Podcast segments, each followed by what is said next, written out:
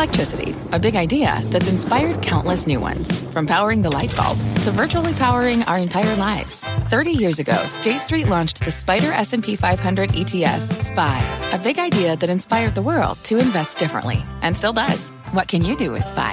Before investing, consider the fund's investment objectives, risks, charges, and expenses. Visit ssga.com for a prospectus containing this and other information. Read it carefully before investing. SPY is subject to risks similar to those of stocks. All ETFs are subject to risk, including possible loss of principal. Alps Distributors, Inc. Distributor. Homes.com knows that when it comes to home shopping, it's never just about the house or condo. It's about the home. And what makes a home is more than just the house or property. It's the location and neighborhood. If you have kids, it's also schools, nearby parks, and transportation options. That's why Homes.com goes above and beyond to bring home shoppers the in-depth information they need to find the right home. And when I say in-depth, I'm talking deep. Each listing features comprehensive information about the neighborhood, complete with a video guide. They also have details about local schools with test scores, state rankings, and student to teacher ratio. They even have an agent directory with the sales history of each agent. So when it comes to finding a home, not just a house, this is everything you need to know, all in one place. Homes.com. We've done your homework. My mission is simple to make you money. I'm here to level the playing field for all investors. There's always a bull market somewhere, and I promise to help you find it. Mad Money starts now. Hey, I'm Cramer. Welcome to Mad Money. Welcome to Cramer Other people are my friends. I'm just trying to make some money. My job is not just to entertain you, but to educate and teach you. So call me at 1 800 743 CNBC or tweet me at Jim Cramer. You might not notice from the averages. Dow gaining a exorbitant 278 points today. S&P climbing 0.82%, Nasdaq advancing 0.55%. But the Delta variant has us on the run. And today the market seemed to get what we're dealing with, which is a much more hazardous situation than we thought a month ago. I know the averages are up, but bear with me because that's why. See, whether it's unvaccinated kids giving their parents breakthrough COVID infections or the 22% of vaccinated people who are asymptomatic spreaders or the morons refuse to get their shots, we have a truly horrifying development. We had 85,000 new infections yesterday, much worse than where we were in the spring of last year. Sure, the death rate's still low, but those numbers will likely go higher over the next couple of weeks. In terms of the stock market, the relentless spread of the Delta variant has reached a tipping point. Now, at a tipping point, managers don't run. No, what do they do? They take aggressive action to, to really to ensure a worst case COVID scenario is embedded in their portfolio. The money managers I talk to, they're calling it the second great pandemic. Now, I'm not going to litigate whether or not these moves are correct. Maybe we're rapidly headed toward herd immunity, as everybody who hasn't been vaccinated could quickly get immunity by being infected. And that has been my thesis. What matters is that there's tons of uncertainty. Is the government right to bring back mask mandates? How high, how, uh, uh, how high are the students to, to student infection rates? We don't have them. Uh, do I have to ask people to show me their clear symbol at the door of Bar San Miguel? My small plate Mexican restaurant in Brooklyn. Oh? That's a, uh, uh, uh, that's appetizing. Is it up to me, or will some level of government make the decision for me? Can somebody help us? The truth is, I can't answer most of these questions, but I can tell you exactly what the big institutional money managers are buying as they try to find ways to play the Delta variant. And they do. They play the Delta variant. Yep, the spring 2020 game plan, I dusted it off for COVID outbreaks, and it started working today. Okay, it's an extensive list. I don't care. The new stocks that are on fire because of the new rules that make you feel like we're headed back into lockdown, even as we know we're really not but it worked for us back then. It's going to work again. With everyone in the federal government to the CDC on down saying it's going to get worse before it gets better. Well, I got to, I got a going to get worse before it gets better portfolio. Let's start with the retailers. We need to reactivate Watch. That's my acronym for Walmart, Amazon, Target, Costco, Home Depot, the, more, the major essential retailers that made out like bandits during the original lockdown. Wall Street seems to believe that once again, whatever's left of the independent retailers will finally be crushed by this new outbreak, and only the big ones can survive. Target's been the strongest. It has great back to school numbers. You can't go wrong simply buying the stock of Target in August because it's the place to shop for everything from school supplies to cozies, uh, sports team uniforms. Brian Cornell will be on our network tomorrow at 3. I always love it when Brian's on. We got two guys from uh, uh, uh, from Queens on national. We got Faber on Jeopardy, and we got uh, Cornell on our network. Home Depot is all about that pesky home office that needs to be built or expanded now that the white collar workers aren't going back to work in person anytime soon. Costco feels like it's already up a lot, even though the stock's only rallied 15% year to date. We know Costco made a fortune during the first lockdown. It should do well in a pseudo lockdown scenario. Notice pseudo. I don't think we're going to lock down. If you take away and says, oh, Cramer's going to lock down, that's just your, well, it's just say you're a Twitter follower. I like Walmart because its stock is painfully flat for the year. We own it for the charitable trust, which you can follow on by joining the ActionAlertsPlus.com club. I think Walmart's poor performance has to do with the company's inability to compete with Amazon at the highest omni-channel level. Delivery. But that could change at any time. That's why I like the underdog in this dogfight. We'll find out more when Walmart reports in two weeks. Stock started to break out today. Then there's Amazon. Oh boy, which is only up 3% for the year after last week's drubbing. I think what happens if you buy it, you'll be on tenterhooks the whole time if you own Amazon, at least until the next quarter. Well, Amazon's an obvious winner from a pseudo lockdown. There are easier ways to play. You want a bargain? I don't know if you recall, but we recently spoke to Carol Tomé. She's the CEO of UPS not long after her stock got obliterated because when the company reported, her commentary in the future was extremely cautious. She made it clear to us that UPS would have a hard time duplicating the kind of numbers we saw last year which was mostly spent in lockdown. But now lots of money managers have visions of pseudo lockdowns dancing in their heads, and that means UPS has a chance to mount a comeback. Let's throw in FedEx for good measure. Actually, right now, FedEx is doing better than UPS. Many of the apparel plays should be able to make a similar comeback. That means you can buy Nike uh, right now, even here, because no one asked them about human rights in, the China, uh, in China on their conference call about 30 points ago when a lot of short sellers figured someone's got to bring it up. You can go own Lululemon for comfortable workout clothes that you can wear when you're stuck at home. You can check out all this fabulous casual wear from Ralph Lauren that's selling out right now. That stock's just beginning to take off in response to the hybrid workplace siren. I love those numbers. I was very impressed by Ralph Lauren's quarter. Looks like they have the fullest catalog for people who want to order their merchandise directly rather than buying it from a department store, although I will get purple label at the department store. What else? Domino's became the dominant restaurant chain during lockdown. It has its own best of breed delivery system that doesn't crush profitability. Lately, the stock's been soaring because they continue to put up incredible numbers even during the great reopening. Domino's wins either way, but they might win more in the pseudo lockdown scenario that potentially forces more of their competitors out of business. Then there's Apple. People forget Apple did incredibly well at the height of COVID. Talk about uh, buy now, pay later with Affirm today, but that's not what's really going on here. It's this. It, it did that because the remote work has given them a backdoor into the lucrative enterprise hardware business. See, for ages, Apple computers have been far more popular with consumers than with corporations. Most businesses run on Windows or maybe Linux, rarely Mac. With the exception of some niche industries, people think Apple's too expensive. But with the people who run companies, but with people working from home on their own machines, they force corporate IT departments to learn how Apple systems work. No more shoulder shrugs with a brusque, hey, we don't support that. Sorry. I am so sick of the we don't support that. Support what I want. I work hard. There. I said it. All right, this is huge, as the enterprise market is much more valuable than the consumer market. Finally, I have a new one. Robinhood markets, okay? Now, this is the Robinhood that, Je- that uh, David Faber did not mean last night when he said money goes to Robinhood. That was the foundation. Last night, I pounded the table on this one. Oh, my, did I take heat on this? I said you had to buy Robinhood. Yes, the broken down stock because that business captures the current zeitgeist, and it could even get better if they try to branch out by acquiring a company in that rapidly growing buy now, pay later space, like a firm that Goldman might be teamed with. I thought the stock deserved a rally. Now, I had many doubters on Twitter, of course, which is just impossible to read, but I never expected to surge 24% in a single session. Now that the idea is out there, the, the ubiquitous short sellers will be wearing this one uh, Wall Street Preferred Trade going wrong. I think they were shorting it already. You can't do that at the beginning. It's tough to get a borrow. I am a believer in Robinhood. I am. I still like the stock even up here. Although obviously it's less attractive at just under 47 than it was in the morning at 37. I know Robinhood's not of the highest quality, but I endorse the stock less for what it is now than for what it can become. And that's why it roared today. Here's the bottom line. As the Delta variant keeps spreading like wildfire, State governments uh, bring back some of their COVID restrictions all over the country. I bet these pseudo lockdown stocks will be big winners.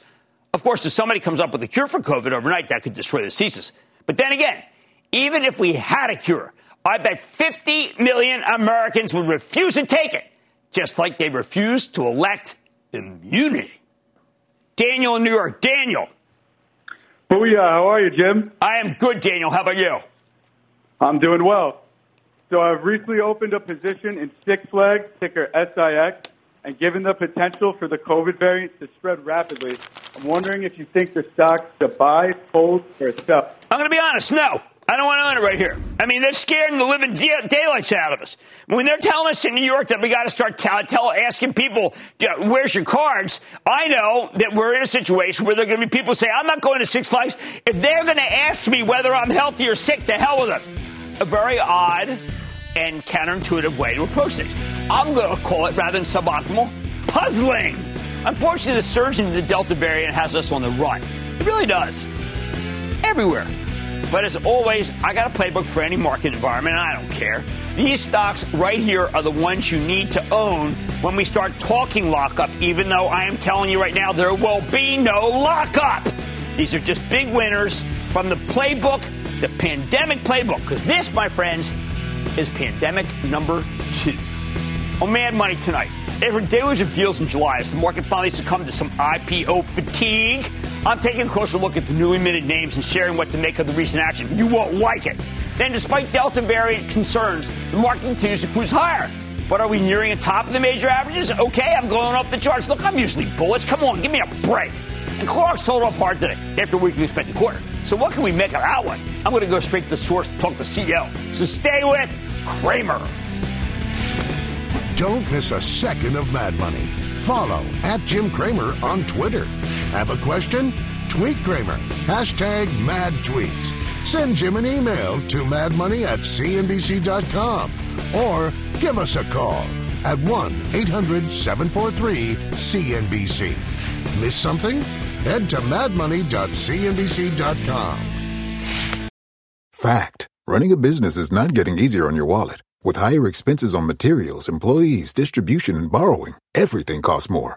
Also a fact. Smart businesses are reducing costs and headaches by graduating to NetSuite by Oracle. NetSuite is the number one cloud financial system, bringing accounting, financial management, inventory, and HR into one platform and one source of truth. With NetSuite, you reduce IT costs because NetSuite lives in the cloud with no hardware required, accessed from anywhere. You can cut the cost of maintaining multiple systems because you've got one unified business management suite. You improve efficiency by bringing all your major business processes into one platform, slashing manual tasks and errors. Over 37,000 companies have already made the move. See how you'll profit with NetSuite, and then you can think of all the ways you could be spending the money you save. Company retreat in Malibu, anyone? By popular demand, NetSuite is offering a one-of-a-kind flexible financing program for a few more weeks. Head to netsuite.com to start saving.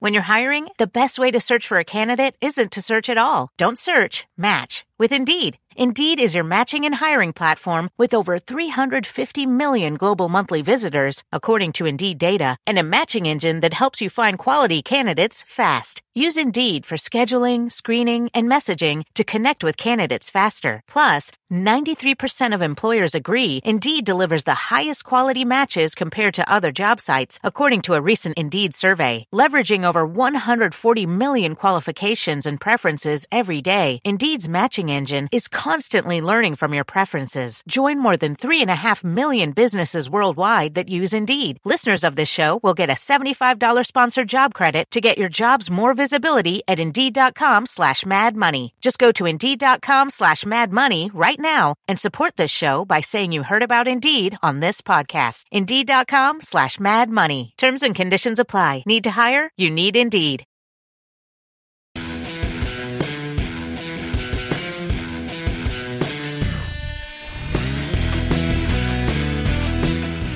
Know what worries me most about this market, it's not the Delta variant, although I'm not crazy about that, or the Chinese government's return to Marxist Leninism, which is a bit worrisome, or even the possibility of a debt ceiling crisis, which will dominate the headlines. Nope. It's the fact that we've been flooded with IPOs to a truly insane degree.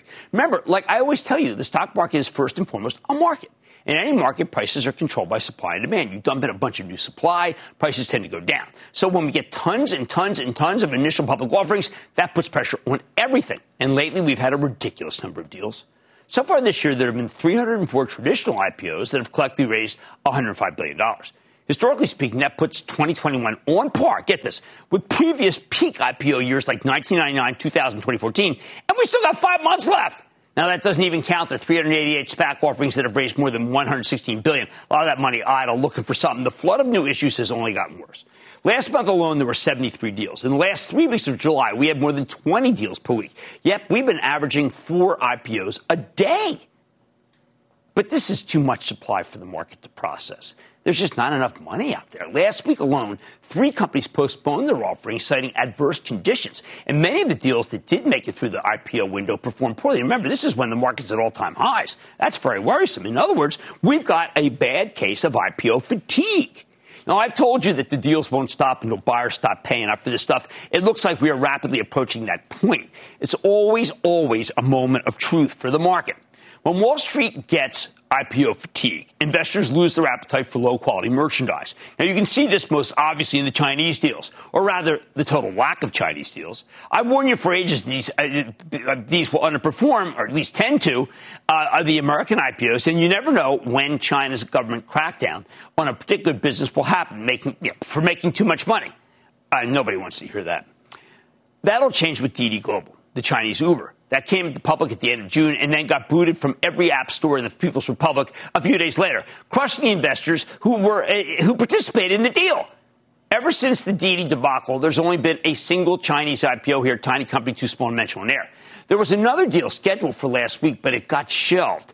Then last Friday, SEC Chairman Gary Gensler effectively put the kibosh on Chinese deals when he announced a series of new disclosures they'll have to make before they list their stocks here. I think he made the right call. He's trying to prevent another Didi. He's doing some very good things right now. Beyond the disappearance of Chinese deals, there's less and less appetite for IPOs of any stripe.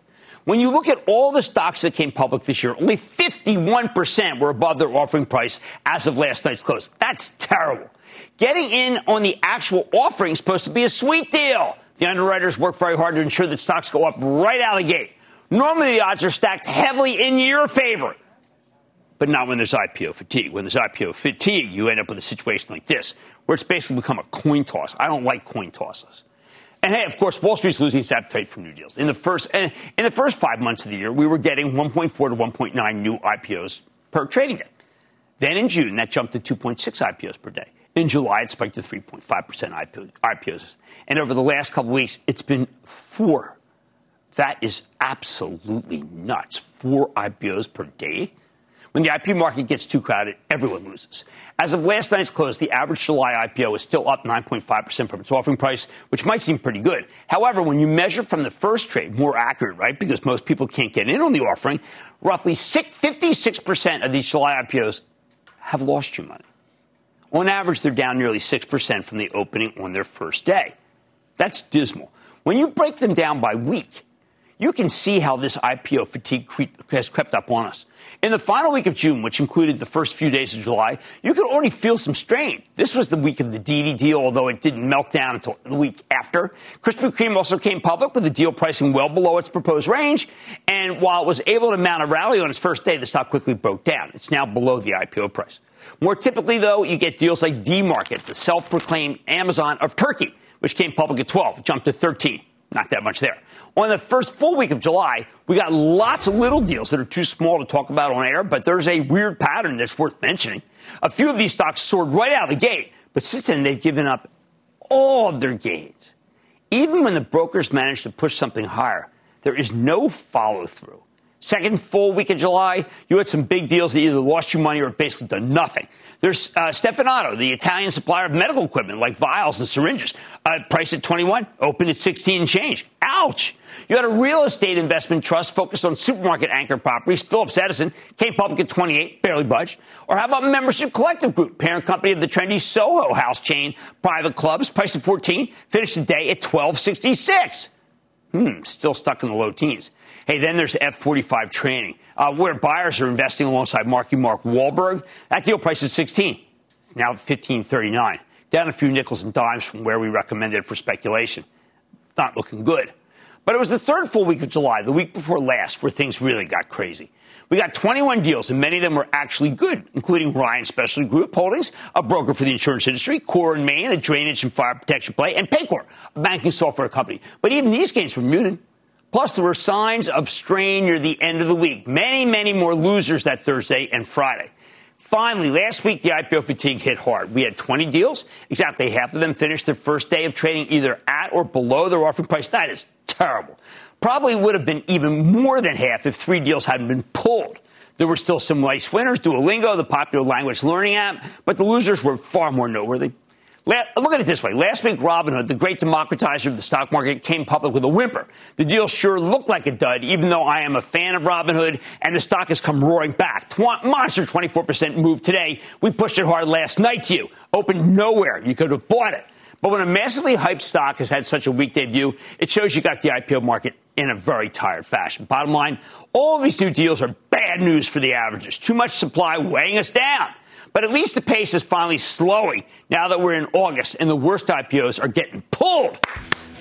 Because the underwriters know they just can't keep jamming our throats down with all this junk. They should be ashamed. Stick with Cramer. Going, going, and gone?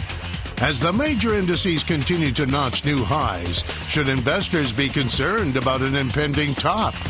Cramer's investigating the recent action and going off the charts to see what the patterns are signaling. Next. You seek the key, but first, you must learn the ways of precision, craft, and performance with Acura's all electric ZDX. With a premium Bang & Olufsen sound system up to a 313 mile range and a Type S variant with an estimated 500 horsepower, the ZDX is their most powerful SUV yet. Unlock the energy when you visit Acura.com to order yours today. Take your business further with the smart and flexible American Express Business Gold Card. It's packed with benefits to help unlock more value from your business purchases. That's the powerful backing of American Express. Learn more at americanexpress.com slash business gold card.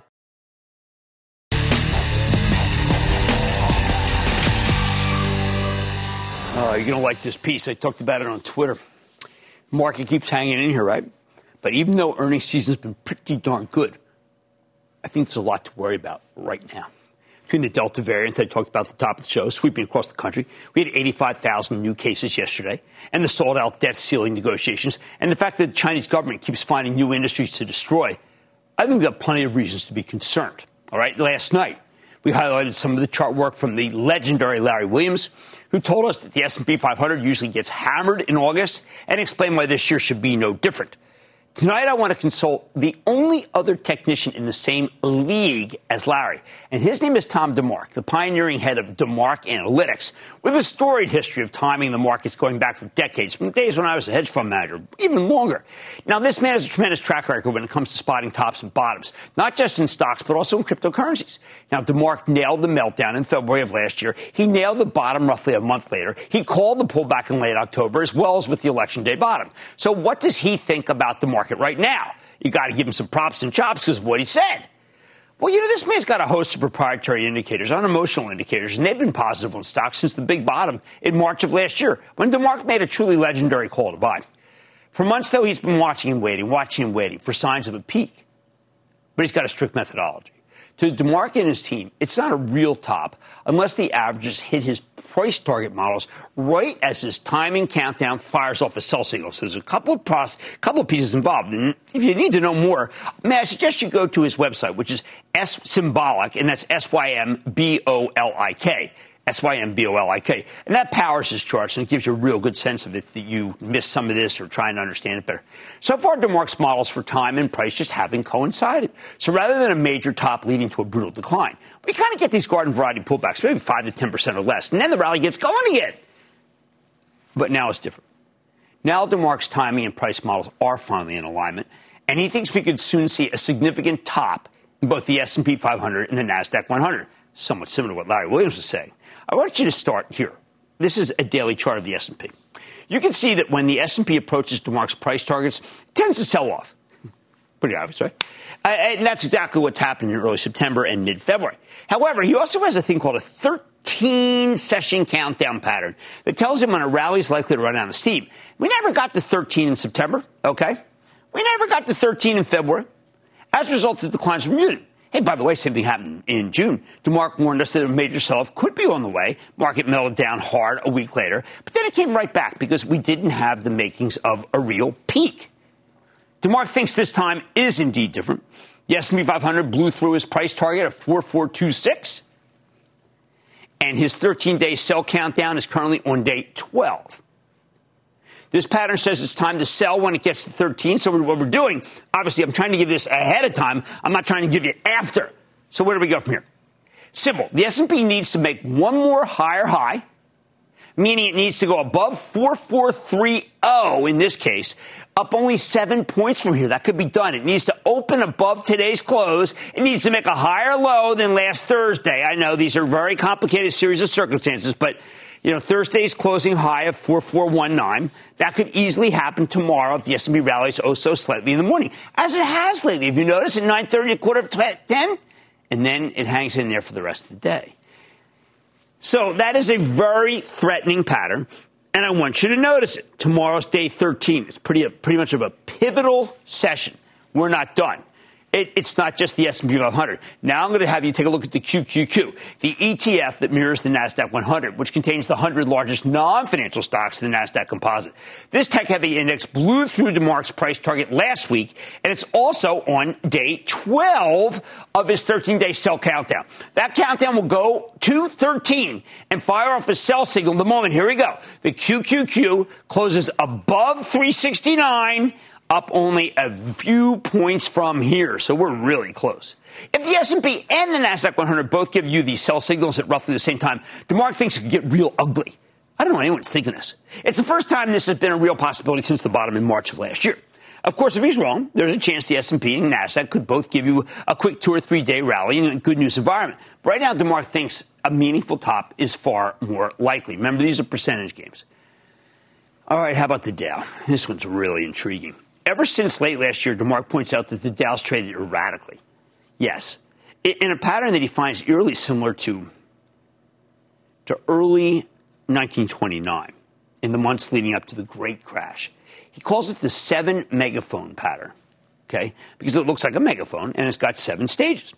We've seen a series of higher highs coupled with lower lows. You could say the Dow's been turning and turning in a widening gyre um, if you want to put a little poetry to it. That pattern's resolved itself with a big breakout to the upside, which again is really similar, yes, to the big rally in 1929 before the peak. All right, let's take a look at it.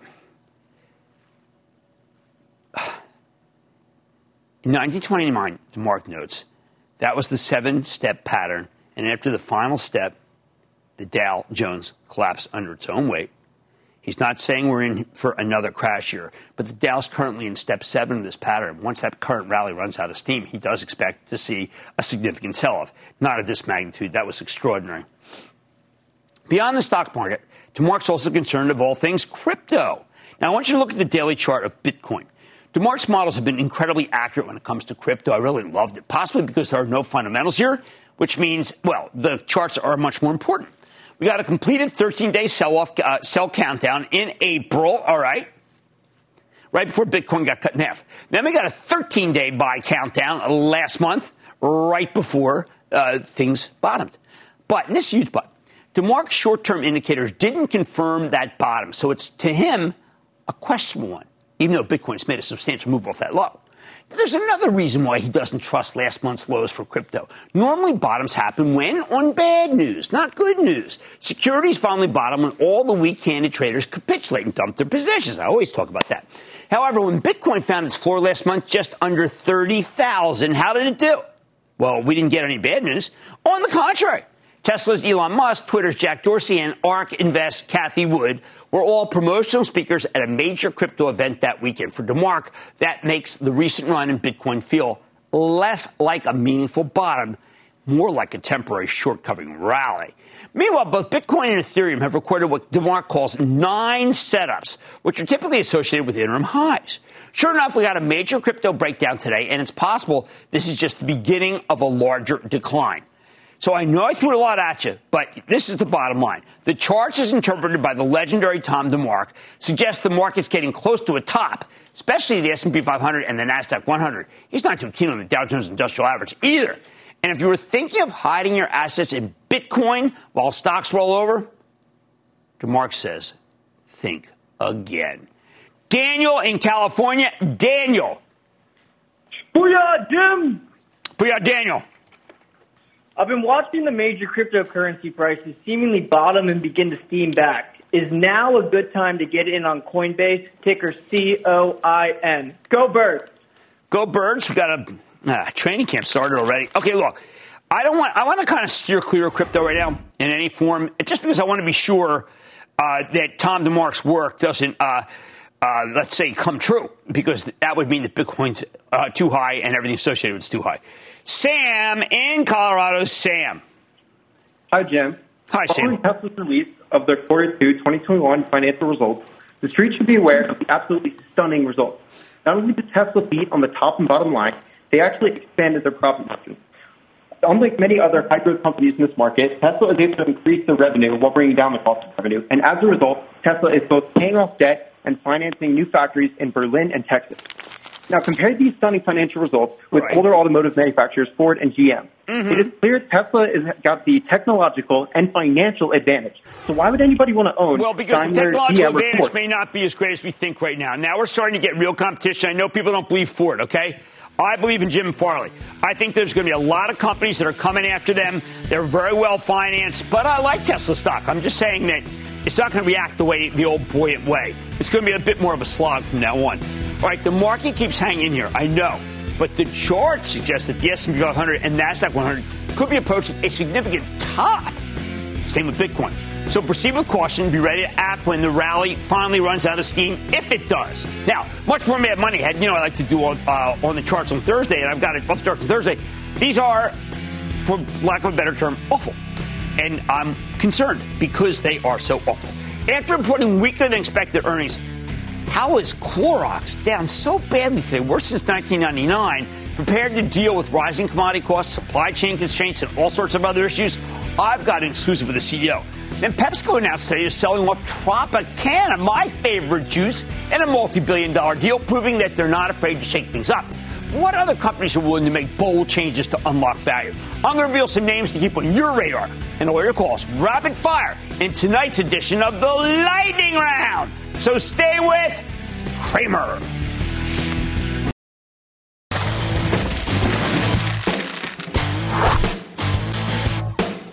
This is important. How worried should we be about Clorox? This morning, the iconic consumer products company reported a truly ugly quarter, and the stock plunged nearly 10% today, erasing nearly all of its gains since the beginning of the pandemic. And one time was down more than any time since 1999. We knew Clorox would have a rough quarter this time. They were up against some very tough comparisons because during the same period last year, the demand for cleaning products was off the charts. But we didn't know they'd post a massive top and bottom line miss. Organic sales down 10% year over year, earnings down more than 60%, gross margins shrinking by 970 basis points. Worse, management gave you a door outlook for the full fiscal year, talking about further margin erosion and a mid single digit sales decline. I saw little reason to buy the stock. It's not just difficult comparisons. Clorox is getting squeezed by higher raw material costs, higher logistics costs, higher manufacturing costs. Apparently, inflation is giving them a tough time. That's rough. Still, the stock erased some of its losses after the conference call. So maybe it's found a floor. That's what I want to know. Maybe not. That's why we need to take a closer look with Linda Rendle, the CEO of Clorox, who we commend for coming on the show in good times and bad. Ms. Rendle, welcome back to Mad Money. Thanks, Jim, for having me back. Okay, so Lynn, I'm going to go to what you said in midway through your conference call and your question to uh, uh, Wendy Nicholson. You said what we're seeing absolutely an extraordinary environment. I hate to serve a little bit, but it's really the perfect storm. Describe what the perfect storm means to our viewers. Yeah, you know, I think we should start with Q4. It's a great place to start and put those results in perspective and then talk about what we're seeing in the cost environment. First, if you look at Q4, we were lapping 22% sales growth in the year ago quarter. And we did expect um, sales to moderate in our cleaning business, which it did, but to a greater degree than we expected, although it's significantly above where it was pre pandemic. The rest of our businesses largely de- delivered what we expected them to. And I think what's important, Jim, is taking a longer view, not just looking at the quarter, but the year. And all four of our segments delivered sales growth in the year. And if you look even further at a two year stack, each one of our segments delivered double digit sales growth in that time period. So if you think about the impact the pandemic has had, our brands have performed incredibly well during that time. And we believe we're emerging as a much stronger company than we were pre-pandemic. Um, and looking at those two year stack results really put in perspective. I, but what I, you would... highlighted is absolutely an unprecedented cost environment. And we're seeing that flow through in what happened in quarter four in the front half as we lapped 27% sales growth and we're taking aggressive actions to manage that over the coming six months. Uh, like we said, but I do want to go back over about uh, where you thought people were and where the street was. Morgan Stanley, uh, quick comment: large fourth quarter earnings per share miss. Guidance well below consensus. Jefferies, guidance worse than feared. Uh, JP Morgan, worse than feared. Barclays, worse than feared. These are not the stuff of we thought it was going to be bad. These are people who have been serious analysts. You and I both know them for many, many years. They feel bagged. What do we say to them? Yeah, what we say is this is a short term, you know, unpredictable environment. And although we did our best to guess where we thought we'd land in the quarter, things are changing daily with the consumer and how they behave. The macro environment is changing. Certainly COVID is changing as we've watched, unfortunately, what's happening with Delta. And although we're providing the best visibility to we have at that, it is continuing to be volatile. So we did miss. But I think the important point, Jim, is if you look at the fundamentals of our business, our brands have never been stronger.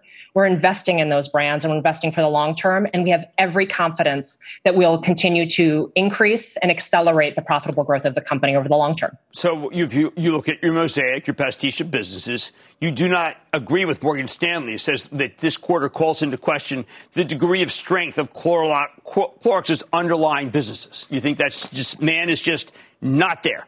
Got it wrong. Absolutely not. Absolutely not. I look at two year stacks all in the double digits across every segment. We have our highest superior consumer value rating that we ever have. Our household penetration is strong. Our repeat rates have increased. Our market shares are growing in seven out of nine businesses, and we continue to expand those leads. Our business is fundamentally healthy with the consumer. And most importantly, Jim, exposed to greater tailwinds as we move forward. Health, wellness, and hygiene is not going away. The consumption of our cleaning business, for example, is 25% higher than it was pre pandemic. People are doing more things to take care of themselves. They're drinking more water. They're staying at home more given the fact that there's hybrid work. Our portfolio will benefit from that, and we are fully ready to take advantage of that in the future. What we need to get through is this next six months. Right. We're taking all of the necessary actions when it comes to cost savings, pricing to deal with margin, but we're continuing to invest in our brands. And what we see in the back half of our year is returning to the low end of our sales and algorithm um, and beginning to expand gross margin in Q4. All right. Well, look, one of the things that I, I had always felt that your company was well ahead was in uh, e-commerce. But you committed a huge amount of money, a, a large, unexpected $500 million investments over the next years for digital uh, capabilities. Was I wrong in your company's strength in digital? Absolutely, you are correct. Uh, we led the way in digital marketing and e-commerce, and that has resulted in having our business uh, nearly double in e-commerce over the last two years to 13 percent. And we've learned through those digital investments that we have an opportunity to digitize the rest of Clorox. And this investment is not about the short term. This investment is about having a stronger company moving forward, not just in the strategy period, but well beyond that. And we're taking um, the time to do that. We believe so deeply in what we can deliver from a sales result perspective and profitable growth, and we're taking the opportunity to double down on that with this investment. Well, I admire your conviction. I have to believe that one of those lines of business that you have, I'm not going to call any particular one, maybe just uh, a line too far. I, I found my conviction was somewhat shattered, Linda, and I want to believe I like the yield. I like what you've done. I like the fact that the company's got some fantastic brands. But then I say to myself, okay, uh, something has gone awry here that you and I, Linda, we're, we have to be uh, puzzled we have to be puzzled by the so-called algorithm, puzzled by why the, that some of these brands, w- which I don't expect to have weakness, uh, uh, Hidden Valley Ranch, uh, uh Glad Bags, uh, Kingsford, we are all going outside. Uh, the, the, the Burt's Bees, the only one that really surprised me on the upside was the supplements, which I, which I know you've gotten right after a tremendous amount of work. Yeah, and Jim, I think again we have to look at the longer run on this. If you look at a quarter, you're going to say that about those businesses. Right. But if you look at Kingsford, we are back in the 70% share range on that business. We've grown tremendously double digits every single quarter during the pandemic. This is lapping incredible growth and still elevated versus pre-pandemic levels. Hidden Valley Ranch has grown share 23 out of 24 quarters, and we continue to deliver strong results on that business. So this is not a fundamental problem with our brands. This is a matter of lapping an incredible impact to our company. And we are taking the environment very seriously and again, taking those necessary actions. And you're going to see us emerge even stronger coming out of this in the back half if of that's fiscal the case, 22. can you stand there and buy as much stock as you want with a 3% yield, a good balance sheet? hey, I, you know, we're always prepared to put um, our money to work for shareholders as we have over this last year, and we're always evaluating that. We have a very strong cash position, and we'll continue to ensure that we balance that. Um, and as you know, we've been deeply committed to the dividend for many years, and, we, we'll continue that focus. Right. Well, look, I want to believe uh, your company's in the penalty box. Uh, not you, your company. Nobody wants that. Uh, we all want to see Clorox as strong as we've learned for many, many years when it was in the 50s, 60s, 70s, 80s. We've been with you the whole way. It is vital that this next quarter come through. And then I think that people will say, why didn't I buy Clorox? Linda Rendle, CEO, Clorox Company. Thank you so much for coming on Mad Money. Thanks so much, Jim. Mad Money's back after the break. Stick around. May I make a suggestion? I would stay with Cramer. The lightning round is coming up next.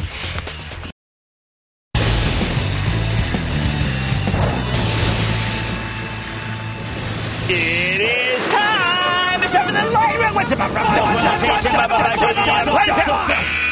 And then the lightning round is over. Are you ready, Ski Dad? The lightning round is over with Rob in Minnesota. Rob. Hey, Jim. Uh, first time, long time. First time, long time. Uh, Action Alerts member here. Love the moves Yes. you guys made in the portfolio today. Thank you But for. Yeah, we had some good ones. Thank you. Thank you for being a member Yeah, of the you club. did. Thank you. All right, my question is on MKSI. I need your help. I- I don't understand why the stock is so cheap. It is exactly the sweet spot of semiconductors. I think it is a buy, buy, buy. I got to do a piece on it. this. Thing is really good. We need to go to Ruda in Florida. Ruda. Hi, Jim. I'm a first time caller, but a long time follower. There you go. And thank you so much for everything you do for the little guy. We are. That's who we are. We're little guys. Let's do it. I'd like to know your thoughts on my stock, AUPH. The immunosuppressant, they should be doing better. I mean, that's an unbelievable market. I'm wondering whether they have anything proprietary enough. I want to be careful about that stock. Let's go to Steve in California. Steve. Oh yeah, Jimmy chill. And what better place to chill than San Diego? All right. A good segue to a local biotech that you're very familiar with, Sorrento Therapeutics. Well, I'd rather chill, frankly, in Sorrento, which is a beautiful town, by the way, not far from where my wife. Well, let's put it this way I think Sorrento is overvalued. I don't like the way they have handled themselves, and I am in the sell, sell, sell when it comes to Sorrento. I need to go to Corey in New Jersey. Corey. How you doing, Jim? Thanks for taking my call. Oh, my Uh, pleasure. my largest, my largest position in my portfolio is Palantir. My question to you is, what's your opinion on the company, and do you see potential for exponential growth in the future? Okay, Palantir is a cold stock. Uh, the cold can take it up to 28 if it wants to. When I say a cold stock, there are people who don't really know what Palantir does, but they own Palantir. My style is to know what they do and then own it. I don't know what Palantir does because it's a secret, but people still like it. Let's go to Kevin in Texas. Kevin. Hey, Jim, I wanted to get your current take on GRTS Gritstone Bio. Yeah, tumors. If you're going to treat tu- tumors, you want to own NovoCure. NovoCure is the way to go. Not that one. And you know, Brad in, in uh, New York. Brad. Hi, Jim. I thank you for taking my call. Of course. Booyah. Booyah. I've learned many. Uh, I've learned many things watching Mad Money, and I you. thank you. Thank you. My question. You're welcome. My question is about SoFi. I bought the back. I, I, My frankly, I don't understand why the stock's where it is. I think that Anthony Noto's doing a terrific job. I think at fifteen dollars, you buy the stock. I just think you just go buy it. I need Craig in California. Craig. Hey, Jim. Uh, big sunny Northern California booyah to you. Thanks Thank for taking my call. Thank you. Hey, uh, last week Boeing uh, provided us all with a nice little upside surprise. I wonder what you're thinking about some of their suppliers, namely SPR, Well, if Spirit we're going to do suppliers, you got to do GE, you got to do Raytheon. I prefer to actually own Boeing, which was down and one point hanging by a thread, as my friend Matt Hor- Matt Horwitz said, and reversed. I think Boeing's the one to buy. And that, ladies and gentlemen, good of the lightning round. The Lightning Round is sponsored by TD Ameritrade. They say if it ain't broke, don't fix it. So why might some companies revamp their beloved brands? Cramer's highlighting consumer staple stocks that are shaking up their brand portfolios for the better and what the innovation could mean for shareholders. Next.